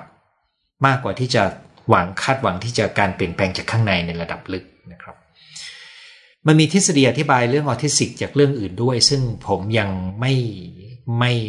มีความรู้พอที่จะแนะนำวิธีอื่นนอกเหนือจากการสร้างประสบการณ์ ให้เข้าใจและความเหมาะสมนี้นะครับ อายุ 45กำลังจะกลับไปเรียนหนังสืออีกครั้งอยากให้หมอแนะนำวิธีฝึกสมอง คือคุณต้องรู้ว่าวิอายุ 45นี่อัตราเร็วในการเรียนรู้สิ่งใหม่อาจจะช้ากว่า แต่เรามีต้นทุนเก่าอยู่ในนั้นขึ้นอยู่กับคุณไปเรียนที่ไหนด้วยนะครับ เพราะว่ามหาวิทยาลัยในแต่ละแห่ง ถ้าคุณเรียนปริญญาเอก คุณก็ต้องขึ้นอยู่กับชีวิตของคุณจะขึ้นอยู่กับ advisor มาก ถ้าคุณเรียนในประเทศไทยบางครั้ง ความเป็นผู้ใหญ่ของคุณกับอาจารย์เนี่ยอาจจะต้องดูว่าจะวางความสัมพันธ์กันยังไงนะครับแต่สำหรับต่างประเทศเขาก็ไม่ค่อยมีปัญหาประเด็นเรื่องของอายุสักเท่าไหร่ เพราะเมืองไทยมีประเด็นเรื่องของความเป็นอาวุโสอยู่ในนั้น แต่ถ้าถามว่าจะฝึกสมองยังไง ไม่มีอะไรดีไปกว่าการนอนให้พอและการออกกำลังกาย กับการกินอาหารที่ดีกับสุขภาพนะครับ trauma กับ personality type อย่าง MBTI Enneagram มีผลต่อศักยภาพในการพัฒนาผู้นำผ่านการใช้สมองไหม อย่าง MBTI ก็แบ่งเป็นคนถนัดความคิดกับความรู้สึก ใช่ครับ มันเหมือนกับอย่างนี้ครับ มันเหมือนกับ การจำแนกบุคลิกภาพด้วยระบบต่างๆ เนี่ย มันเป็นตัวบอกความแตกต่างระหว่างคน คล้ายกับระบบชีวภาพของเขามันไม่เหมือนกันตั้งแต่ต้น แต่ถ้าคุณไปดู การจำแนกบุคลิกภาพในทุกโรงเรียนทุกสกุลนะครับ เขาจะพูดถึงการเปิดรับขั้วตรงข้ามเข้ามา พัฒนาตัวเราจากการเติมขั้วตรงข้ามเข้ามา ซึ่งเป็นหลักการเดียวกันกับที่ผมพูดมาสักครู่นี้นะครับ ถ้าคุณถนัดสมองซีกซ้ายให้ฝึกสมองซีกขวาด้วยนะครับ ถ้าคุณคุมตัวเอง ถ้าคุณ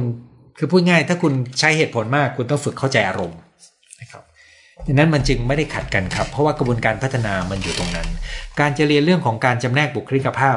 อย่าไปติดที่การจำแนกบุคลิกภาพนะครับ แต่ให้มองต่อว่าจากจุดที่เป็นอยู่จะพัฒนาต่ออยังไง ซึ่งจุดที่พัฒนาต่อโดยรวมๆก็คือ ขัดเกลาสิ่งที่ดีอยู่แล้วให้ประณีตขึ้น แล้วเปิดรับสิ่งที่เป็นฝั่งตรงข้ามเข้ามาในตัวเรา นั่นถึงจะเป็นคนที่สมบูรณ์ครับ เป็นคนจับความคิดอารมณ์คนอื่นไม่ดี ต้องฝึกอย่างไร เออวิธีฝึกอันหนึ่งที่เราแนะนำในเด็กด้วยนะครับ ในพ่อแม่ด้วยคือดูหนังโดยไม่เปิดเสียง แล้วลองดูว่าเราเข้าใจไหมเสร็จแล้วลองเปิดเสียงดูว่าอ๋อมันใช่ไหม เพื่อที่จะอ่านภาษากายนะครับพราะนี้มีมีบางคนที่จะอ่านความเข้าใจความรู้สึกของคนอื่นไม่เก่ง คนกลุ่มนี้มักจะเป็นคนที่ตัดอารมณ์ความรู้สึกของตัวเองด้วย ซึ่งกลไกในการตัดอารมณ์ความรู้สึกของตัวเองหลายครั้งเกิดจาก การที่เรามีการท่วมของอารมณ์ในช่วงวัยเด็กบางอย่าง และทำให้เราสมองเราสร้างกลไกกันสมองกันอารมณ์ของเราหลุดออกไปนะครับ มันก็เลยทำให้เราเข้าไม่ถึงอารมณ์คนอื่นด้วย แล้วก็เข้าไม่ถึงอารมณ์ตัวเองด้วย กรณีนั้นถ้าคุณ รู้ตัวว่าคุณอาจจะมีเรื่องราวแบบนั้น คุณต้องมาแก้ที่ปมเก่าของคุณ เครียดทะเลาะกับข้างบ้าน เขาตะโกนด่าเราซึมเศร้าเครียด เป็นเรื่องที่ลำบากครับ ถ้าทะเลาะกับข้างบ้านนะครับ การนวดศีรษะมีผลต่อสมองหรือไม่ หรือท่ากระต่ายของโยคะมีผลต่อสมองไหมครับเออคือเวลาที่คุณนวดสมองนะครับ สิ่งที่จะได้แน่ ๆ ก็คือ มันจะมีการไหลเวียนของเลือดที่หนังศีรษะ นอกจากนี้เวลาที่คุณนวดสมองเนี่ย มันยังทำให้เราผ่อนคลาย ซึ่งความผ่อนคลายเนี่ยจะเป็นประโยชน์มากกับระบบชีวภาพของเรา เนื่องจาก เวลาที่เราเครียดเนี่ยหลอดเลือดมันจะตีบตัวได้นะครับเขาเรียกว่าสปัสซัมนะครับหลายครั้งที่คนเราเครียดแล้วมีอาการเส้นเลือดตีบเนี่ยส่วนหนึ่งก็เป็นเพราะว่าเส้นเลือดมันมันมีการคดเกร็งตัวนะครับนั้นถ้าอธิบายด้วยกลไกของการผ่อนคลายเนี่ย ก็จะเป็นเรื่องที่ผมจะมองในแง่นี้นะครับ แต่ว่าถ้ากระต่ายที่ปักหัวลงอันนี้อันนี้ผมไม่มีความรู้พอที่จะอธิบาย แต่รู้แต่ว่าโยคะจะมีคำอธิบายนะครับ ว่าท่านี้มีประโยชน์อย่างนั้นอย่างนี้เนี่ยนะครับ อันนี้ผมยังไม่เคยอ่านเจอในแง่ของงานวิจัยโดยตรงนะครับ รู้แต่ว่าโดยส่วนตัวชอบโยคะมาก แต่ไม่ได้ทำท่ายากๆ อย่างเช่นท่ากระต่าย ขอบคุณคุณหมอที่ให้ความรู้ทุกอาทิตย์ยินดีครับ สรุปคือการสื่อสารที่ดีต้องใช้ทั้งศาสตร์เหตุผลและศิลคืออารมณ์ ควบคู่กัน ต้องแล้วแต่กลุ่มเป้าหมายของเรา คนที่กำลังคุยกันกับเรา ประเด็นที่จะคุย ดังนั้นเวลาที่เราเติมขั้วตรงข้ามเข้ามาเนี่ยเราจะมีเครื่องมือครบเครื่องมากขึ้น ในการหยิบไปใช้ให้เหมาะกับสถานการณ์นะครับ ตอนนี้หรือทุกตอนเป็นประโยชน์มากค่ะ หนูขับรถได้แล้วก้าวข้ามพระคุณหมอ อืม ยินดีมากเลยครับ คลื่นสมองอัลฟาเบต้าเกิดขึ้นอย่างไร จัดการคลื่นนั้นได้อย่างไร เออคือคุณต้องเข้าใจว่าเซลล์มนุษย์เนี่ย มันเป็นเซลล์ที่ทำงานโดย เป็นระบบชีวเคมีไฟฟ้านะครับ สมัยที่ผมเรียนแพทย์ปีต้นๆเนี่ยเขาจะพูดถึงเซลล์ว่า มันจะมีอิเล็กตรอนนะครับมีมีอ่าเราเรียกว่าเป็นเคมีแต่ละตัวที่มีขั้วบวกกับขั้วลบ แล้วก็มันจะถูกกระตุ้นให้เกิดกระแสไฟฟ้าส่งผ่าน คือมนุษย์เราเนี่ยสมองสั่งการผ่านเส้นประสาทนี่มันใช้กระแสไฟฟ้าส่งนะครับนั้นเวลาที่เรามาวัดคลื่นสมอง โดยการเอาเซ็นเซอร์มาวัดที่ตำแหน่งหนังศีรษะนี่นะครับ เราจะรับรู้ได้ถึงกระแสไฟฟ้าที่เกิดจากการทำงานของเซลล์สมองพอเรารับรู้ได้ปุ๊บมันก็เลยเกิดเป็นความรู้ในการพัฒนาว่าอ๋อถ้าเป็นคลื่นแบบนี้เรียกว่าเบต้าแบบนี้เรียกว่าทีต้าแบบนี้เรียกว่าอัลฟาแล้วก็เริ่มพบว่ามันสัมพันธ์กับอะไรเนี่ยนะครับ ในรายงานเล่มที่ผมอ่านก็พูดถึงเรื่องนี้ครับ แต่ว่าผมข้อมูลบางอย่างผมจะไม่ไม่เอารายละเอียดมาคุย เพราะว่าผมเองก็ยังไม่จำเลยครับ เพราะไม่ได้ใช้ละเอียดขนาดนั้น เหมือนกับรู้มากไปบางเรื่องก็ไม่ได้ก่อประโยชน์มากเท่ากับเรารู้ประมาณเท่านี้นะครับ ไม่งั้นมันจะต้องมันต้องรู้เยอะเกินนะครับ นอนหลับยากมีส่วนจากสมองไหมถ้าคุณอยากหลับดีขึ้นนะครับ ผมแนะนำว่ามันมีตอนที่ผมพูดเรื่องการนอนนะครับ หรือไม่ก็ไปเปิดคำว่าสุขอนามัยในการนอนแล้วลองทำตามดู ไม่นานมานี้ผมเห็นโรงเรียนแพทย์แห่งหนึ่งได้นำเรื่องนี้มาเขียนอยู่ในสื่อความรู้ด้วยนะครับ ฟังและมีความรู้ที่แบ่งปันขอให้หมอแข็งแรงนะครับ จากฟินแลนด์ จากสวีเดน วิธีการสอนแบบนี้สามารถ ไม่เหมาะกับผู้เรียนแบบไหนบ้าง บางทีเคยใช้วิธีแต่รู้สึกว่าผู้เรียนต้องการให้สอนแนวบอกเล่า สรุปเนื้อหาคิดวิเคราะห์ คือตรงนี้แหละครับเป็นโจทย์ที่เราจะต้องออกแบบ ว่าเราจะสร้างประสบการณ์บางอย่าง แล้วค่อยตั้งคำถามยังไง การตั้งคำถามที่ไม่ได้เชื่อมโยงกับฐานประสบการณ์ของผู้เรียนเนี่ยมันทำให้มันไม่เชื่อมต่อกันดังนั้นมันอยู่ที่การออกแบบกระบวนการครับ มันไม่ได้อยู่ที่ว่าเราตั้งคำถามแล้วมันไม่เวิร์กคือเราต้องเราต้องรู้ เราเรียกว่าเป็นลำดับของกิจกรรมและกระบวนการ การแต่ละขั้นตอนเนี่ยมันจะต้องส่งไม้ถึงกันและกัน ซึ่งเรื่องนี้มันมีรายละเอียดในกระบวนการออกแบบการเรียนรู้ที่ดี ที่ลึกซึ้งพอสมควรนะครับ ความคิดคือเหตุผลความรู้สึกคืออารมณ์แยกแบบนี้ถูกต้องไหม จะพูดแบบนี้ก็ได้ครับ ช่วยได้แต่รับผิดชอบไม่ได้ ใช่ไหมคะคุณเขียนต่อจากตรงไหนไม่รู้นะครับ เดี๋ยวลองดู มีคำถามคุณหมอคนที่เคยเสพยาเสพติดสมองเสียหายได้ใช่ไหม เพราะเขาไม่มีจิตสำนึกอะไรเลยทำงานไม่ได้ ครับ มีสมอง คือมีรุ่นน้องผมที่เขาตามเรื่องกรณียาบ้าเขาก็พบว่าสมองที่เสียเนี่ยบางกรณีมันไม่ฟื้นกลับมานะครับ หรือแม้แต่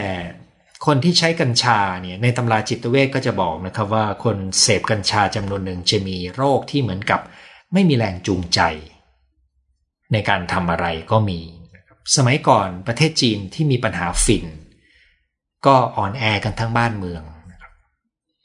นั้นมันแล้วแต่สารตัวไหนด้วย ซึ่งผมเองก็ไม่ได้จำรายละเอียดของแต่ละตัวนะครับไบโพล่ารักษาหายขาดไหมหรือต้องกินยาตลอดชีวิต มันดีขึ้นมากๆ จนดูเหมือนปกตินะครับ แต่ปกติแล้ว ผมไม่เคยหยุดยา ผมมีแต่ลดและเหลือขนาดต่ำแต่ผมอยากให้คุณปรึกษาหมอประจำตัวนะครับ ฟังคุณหมอพูดเรื่องการเลี้ยงลูกมันใช่เลยค่ะ ชีวิตมันคือของเขาเรามีหน้าที่จัดสิ่งแวดล้อมให้เหมาะสมทำหน้าที่ของเราให้ดีที่สุด ผมก็เคยเครียดกับคนข้างบ้าน เมาและชอบพานด่าผมแบบไม่เอ่ยชื่อ แต่ผมใช้ธรรมะมาข่มใจ โดยหลักขันติทำแบบไม่สนใจ ไม่ยินได้ยินอะไรก็แค่รู้นะครับ อันนี้ก็คือเป็นวิธีจัดการของคุณดีกว่าไปทะเลาะกับเขาตอนเมาใช่ไหมครับอาจารย์จับประเด็นอธิบายได้ชัดเจนเข้าใจง่ายขอบคุณ ขอบคุณครับสำหรับตัวเองเราจะปรึกษาเรื่องที่แย่มากกับคนสนิทที่เรามั่นใจว่าเขาเข้มแข็งพอที่จะไม่มาเป็นทุกข์กับเรา จะไม่ปรึกษากับคนที่จิตใจอ่อนแอกลัวเขาทุกข์รับไม่ได้เรื่องบานปลาย ครับผมคิดว่านั่นเป็นเหตุที่ถ้าลูกเขารู้ว่าพ่อแม่กังวลด้วยบางทีเขาก็ไม่อยากคุย นั่นเป็นเพราะความรักที่เขามีนะครับกราบขอบพระคุณคุณหมออีกรอบ ว่าหนูเลี้ยงลูกมาถูกทางจริง ๆ ชอบคิดน้อยใจลูก เพราะว่าลูกไม่ค่อยแสดงออกถึงความห่วงใยและไม่ดูแลแม่เลย แอบคิดว่าเราจะพึ่งพาลูกได้บ้างไหม อดีคุณไม่ได้บอกว่าลูกอายุเท่าไหร่นะครับ ถ้าลูกอยู่ในช่วงวัยรุ่น ก็ขอให้รู้ว่ามันเป็นช่วงวัยปกติของเขานะครับ แต่ผมมีคำแนะนำซึ่งผมได้พูดกันในคลาสด้วยนะครับว่า พ่อแม่ในยุคปัจจุบันเนี่ยจะคาดหวังว่าลูกจะเลี้ยงเราตอนอายุมากได้ยากขึ้นเรื่อยๆนะครับ เพราะว่ารุ่นลูกก็จะเอาตัวเองไม่รอดนะครับดังนั้นพ่อแม่ต้องพยายามสะสมต้นทุนทุกเดือนทุกด้าน โดยเฉพาะด้านสุขภาพของตัวเองให้ดีด้วย แล้วก็ต้องอยู่ด้วยตัวเองได้ดีมากที่สุด เราจะได้เป็นที่พึ่งให้ลูกมากกว่าลูก เราจะเป็นที่พึ่งของลูกนะครับมากกว่าเราจะไปพึ่งลูกเคยได้ยินว่าคลื่นสมองมันคืออะไรขอความกระจ่าง ก็อย่างที่เรียนครับมันเป็นกระแสไฟฟ้าที่วัดได้ด้วยเครื่องทางวิทยาศาสตร์ แต่มันมีอยู่แล้วในธรรมชาติครับ มนุษย์เราเนี่ยมันมีเซลล์ที่ทำงาน มีพลังงานของมันนะครับ มีกระแสไฟฟ้าที่วิ่ง การแก้อาการตากระตุกขนลุกตามตัว สัมผัสที่ 6 เพราะเป็นสาเหตุให้คิดตามจนกลายเป็นคิดมาก เคยเป็นเคยรับยาซึมเศร้าคิดมาก อันนี้ผมไม่รู้ละเพราะว่าคุณกำลังพูดว่าคุณมีสัมผัสที่ 6 แล้วเลยคิดมาก แต่ผมไม่แน่ใจว่ามันเป็นสองเรื่องเดียวกันไหมนะครับ ถ้าใช่ คุณอาจจะต้องมีด่านในการดัก การรับรู้ประสาทสัมผัสพิเศษ เพราะมีเจอคนบางคนที่เป็นแบบนี้นานๆครั้งนะครับ แต่เซนส์ของเขาจะเป็นเซนส์ที่มีพลังบางอย่างอยู่ด้วย นั่นอาจจะเป็นเพราะคุณไม่รู้วิธีกรอง คุณอาจจะต้องฝึกตรงนั้นนะครับ แต่ผมยังไม่กล้าสรุปว่าคุณเป็นอย่างนั้นนะครับ เพราะว่าไม่ได้ไม่ได้มีรายละเอียด คุณแม่ 67 ไม่ชอบเข้าสังคมเหมือน introvert บอกให้แม่ไปเข้าชมรมผู้สูงอายุก็ไม่อยากไป ชอบดู YouTube ทำอาหาร ฟังคนพูดเรื่องธรรมะในทีวี คุยโทรศัพท์กับเพื่อน แบบนี้มีแนวโน้มจะมีอัลไซเมอร์ไหม โดยหลักแล้วอายุยิ่งมาก ความเสี่ยงต่ออัลไซเมอร์ก็จะสูงขึ้นตามเวลานะครับ ซึ่งมันจะสูงขึ้นเรื่อยๆ ยิ่งอายุมากก็ยิ่งเป็น แต่ถ้าดูแบบนี้เขามีกิจกรรม เขามีเพื่อนฝูง ผมก็จะพูดถึงว่าเขาออกกำลังกายไหม เขาน้ำหนักเกินหรือเปล่า เขามีโรคประจำตัวที่รักษาดีแล้วหรือยัง เขาหัวเราะได้ไหมทำนองนี้นะครับ พวกนี้ก็จะเป็นข้อมูลประกอบที่จะดูนั้นมันจะเป็นหลักการของปัจจัยปกป้องกับปัจจัยเสี่ยงของโรคสมองเสื่อมนะครับ ผมคลับคล้ายคลับคลาว่าน่าจะเคยพูดไปแล้วนะครับ คุณพ่อเป็นพาร์กินสันอายุ 70 ความจำความคิดวิเคราะห์อย่างดี ชอบอ่านหนังสือมาก คือพาร์กินสันมันเป็นความเสื่อม สมองเสื่อมก็เป็นความเสื่อม แต่มันเป็นการเสื่อมคนละระบบนะครับ สมองเสื่อมมักจะเป็นความเสื่อมในส่วนของระบบความจำความนึกคิด แต่พาร์กินสันมันเป็นความเสื่อมของระบบการเคลื่อนไหวประสานและการทรงตัวนะครับ แต่พาร์กินสันก็อาจจะมี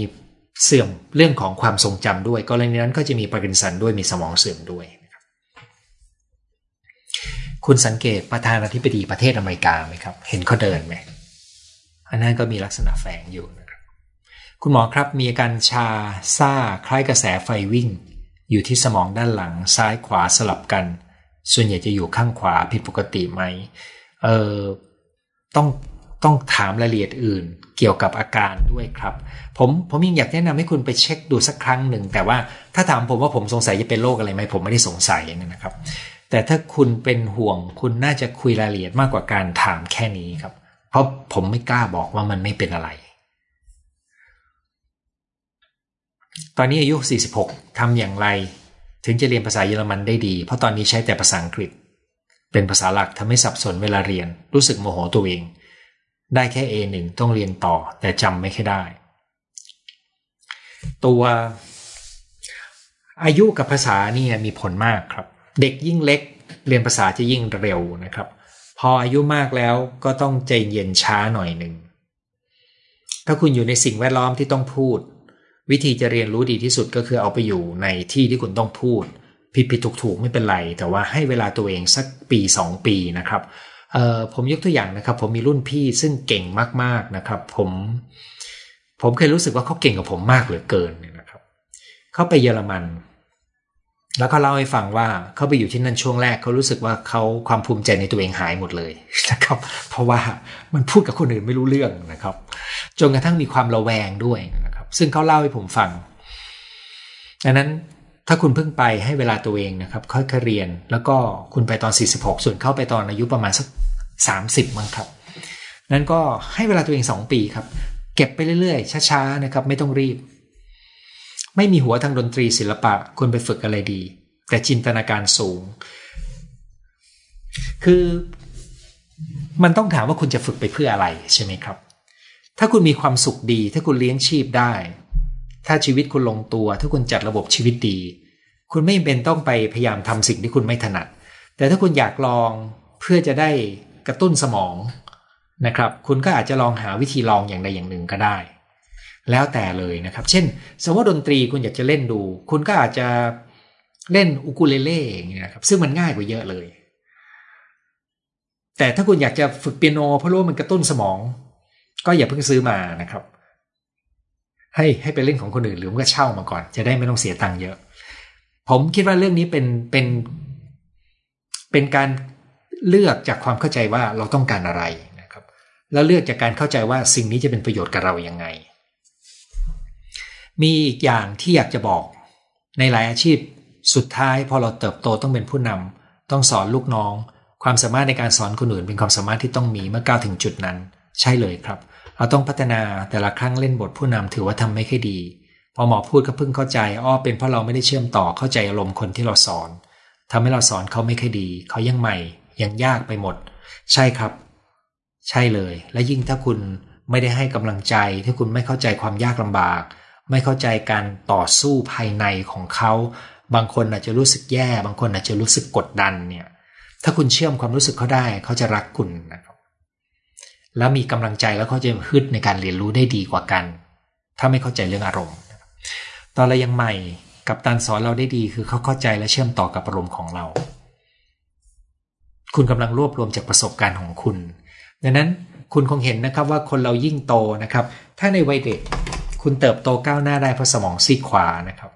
แต่มาถึงจุดหนึ่งคุณต้องอาศัยสมองอ๋อถ้าในเด็กคุณใช้สมองซีกขวาเติบซีกซ้ายเติบโตเนี่ย ถึงจุดหนึ่งคุณต้องใช้สมองซีกขวาเติบโตขึ้นมาด้วย ถึงที่สุดเราควรจะเรียนรู้ทั้งสองฝั่งนะครับ ผมพบว่าอย่างนี้นะครับ การเคลื่อนไหวสองมือสลับกันที่ไม่เหมือนกัน เช่นในชิกง ในไทเก๊กนะครับ มันช่วยให้ผมประสาน และผมมีความเชื่อว่ามันกระตุ้นสมองสองฝาก แต่ว่าหลักฐานของการทำเบรนจิมยังไม่ค่อยชัดนะครับ แต่ตัวผมเองผมตระหนักถึงถึงความเชื่อมโยงเวลาที่ผมเคลื่อนไหวสองซีกของร่างกายไม่เหมือนกัน ซึ่งมีมากเลยในการทำท่าบริหารแนวไทเก็กต้องให้เด็กกินโปรไบโอติกทดแทนไหม เป็นหนึ่งในตัวเลือกเลยครับ ใช่เลยค่ะ เด็กกินยาปฏิชีวนะเยอะ ตัวมาภูมิแพ้ลำไส้ไม่ดี ขอบคุณมากฟังไปออกกำลังกายไป ได้ฟังคลิปคุณหมอพูดเรื่องออกกำลังกายทำให้ชนะใจตัวเองออกออกกำลังกายได้ จุลินทรีย์ในลำไส้เรากินนมเปรี้ยวช่วยได้ไหม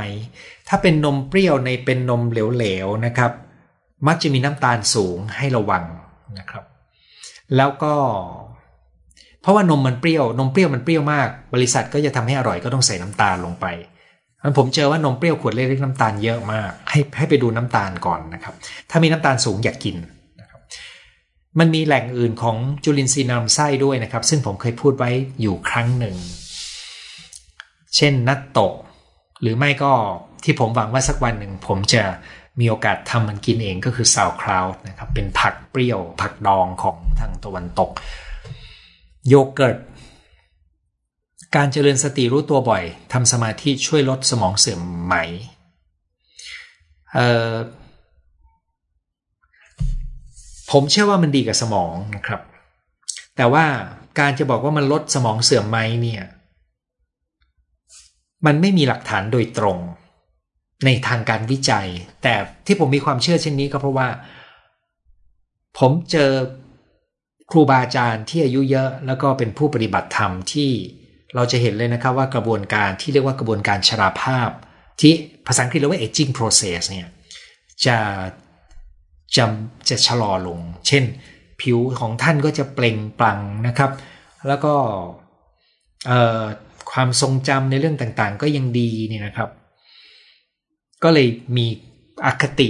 มีความเชื่อว่ามันน่าจะดีแต่ว่า งานวิจัยแบบนี้มันต้องทำดูมันถึงจะรู้ครับ รอฟังเพิ่ม จะฝึกสมองให้ตั้งคำถามอย่างไรได้ทันการ ข้อนี้ขอแปะให้เป็นครั้งถัดไปเรื่องการตั้งคำถามนะครับ เพราะว่าการตั้งคำถามที่ดีเราต้องมีเครื่องมือในการสำรวจภายในใจของเรานะครับ ฟังเรื่องไฟฟ้าส่งพลังงานกระตุ้นเซลล์ประสาทแล้วสงสัยว่าความเครียดมีส่วนทำให้อาการกล้ามเนื้อเกร็งกระตุกตามร่างกายไหมเก่งได้ครับกระตุกได้ด้วยสตาร์เนี่ยก็มีส่วนได้เลยนะครับกล้ามเนื้อเกร็งเวลาเครียดนี่เป็นปกติเลยนะครับ พอดีว่ากล้ามเนื้อกระตุกคิดว่าเป็นเพราะเครียดด้วยนอนไม่หลับด้วย ใช่เลยครับ ที่คุณพูดถูกต้อง คุณหมอประจำอยู่โรงพยาบาลไหน เออผมงดรับเคสใหม่มาสองปีละครับ พอดีดูดูไม่ทันนะครับ อีกคำถามดื่มไวน์แดงวันละแก้วทำลายสมองไหม ที่นี่คนสูงอายุบอกว่าดื่มไวน์แดงทำให้สุขภาพดี คือหลักคิดข้อนี้นะครับคำแนะนำขององค์การอนามัยโลก และก็คำแนะนำขององค์กรแพทย์ ถ้าคุณไม่เคยดื่ม อย่าดื่มต่อ ถ้าคุณดื่มอยู่แล้ว และชีวิตคุณมีความสุขดีกับมัน วันละถ้วยหนึ่งดื่มไวน์วันละแก้ว ก็พอไหวนะครับแต่แอลกอฮอล์มันมีฤทธิ์อย่างหนึ่งนะครับ มันวิ่งไปตรงไหนมันทำลายเซลล์อยู่ตรงนั้นทุกจุดนะครับ อย่างไรก็ตามไวน์แดงมันมีประโยชน์อย่างอื่น แต่เทียบแล้วไม่คุ้มกับการที่คุณจะกินเพื่อหวังประโยชน์จากมัน ถ้าให้น้องในทีมออกหนึ่งคน หลังจากให้ปรับตัว 2 เดือน เนื่องจาก mindset ไม่ยอมรับการเปลี่ยนแปลง มีข้อแก้ตัวทุกเรื่อง พูดจาดีกับคนรอบตัว ทำให้คนรอบตัวมองเราไม่ไม่ค่อยดีทำใจอย่างไรดี คือตัวนี้เป็นการบริหารความสัมพันธ์ระหว่างคุณกับคนอื่นรอบตัว ถ้าคุณรู้ดีว่ากระบวนการตัดสินใจพวกนี้มันจะส่งผลกระทบกันได้เนี่ย คุณต้องมีการสื่อสารกับคนทุกคนด้วยนะครับ ซึ่งตัวนี้เป็นรายละเอียดที่คุณจะต้องเข้าใจนะครับ บางครั้งมันเป็นการพูดนอกรอบ มันดูว่าคุณเชื่อมต่อกับทีมงานได้ดีแค่ไหน ความจันสั้นมากวางของไว้เดินหันหลังมาแป๊บเดียวลืม อันนี้ผมพูดไปแล้วว่าคุณวางของถ้าคุณไม่บันทึกหรือใส่ใจคุณจะลืม จริง ๆ ไม่ได้ลืมครับ แต่เป็นเพราะคุณไม่ได้ดึกไม่บันทึกไว้ในความทรงจำนะครับ อาการตากระพริบปริบปริบแก้อย่างไรวันก่อนจะเข้ารับการผ่าตัดเปลือกตาควบคุมตาตัวเองไม่ได้ ไม่ได้เครียดขนาดนั้น สุดท้ายคุณหมอเชิญกลับ ข้อนี้ผมไม่แน่ใจครับ ถ้ามันไม่มีอะไรเป็นตัวระคายเคือง และคุณเป็นเฉพาะวันนั้น มันก็เป็นความเครียดได้เลยครับถ้าคุณต้องไปผ่าตัดเปลือกตาซ้ำผมจะแนะนำว่าหนึ่งคุณอาจจะพิจารณาขอยากินเพื่อลดอาการ เพื่อให้คุณผ่าตัดได้ กินครั้งเดียวไม่ต้องกินต่อเนื่องเคยพยายามกระตุ้นสมองซีกขวาด้วยการไปเรียนวาดรูป ออกกำลังกายก็ดีนะครับ เต้นรำก็ได้ การนั่งสมาธิโดยรูลมหายใจเข้าออกถือเป็นการฝึกสมอง ช่วยป้องกันอัลไซเมอร์ไหม คือกลไกตัวนี้ที่แน่ๆมันช่วยจัดการความเครียดได้ดีมากนั้นถ้าคุณนั่งสมาธิแล้วคุณจิตสงบ แล้วก็มีความสงบผ่อนคลายเป็นสุขนะครับ มันก็จะลดปัจจัยเสี่ยงเรื่องของความสมองเสื่อมจากโรคความเครียดได้ มันช่วยการไหลเวียนอันนี้เป็นเป็นปัจจัยหนึ่งได้ ขอบคุณอาจารย์ที่พูดให้ความรู้ทุกอาทิตย์มาไม่ทัน แอบไปดู YouTube นะครับได้เลยครับ sauerkraut homemade มีในซูเปอร์มาร์เก็ตบางแห่ง ย่านคนต่างชาติเยอะ ขอบคุณที่แนะนำนะครับ เอาละครับ วันนี้เราคุยกันนานเลยนะครับ แล้วก็มีคนมาดูเยอะเลยนะครับ สัปดาห์หน้าเราต่อภาค2นะครับ ในเรื่องของการฝึกใช้สมอง ซึ่งจะเหลืออีก 2 ก้อนจากหนังสือเล่มที่ผมพูดนะครับเขามีคำแนะนำอยู่ 5 กลุ่ม แล้วก็ผมจะเติมเรื่องของการตั้งคำถามเข้าไปในนั้นนะครับ วันนี้เราคุยกันเท่านี้นะครับ สวัสดีทุกท่านอาทิตย์หน้าพบกันใหม่เวลาสองทุ่มครับ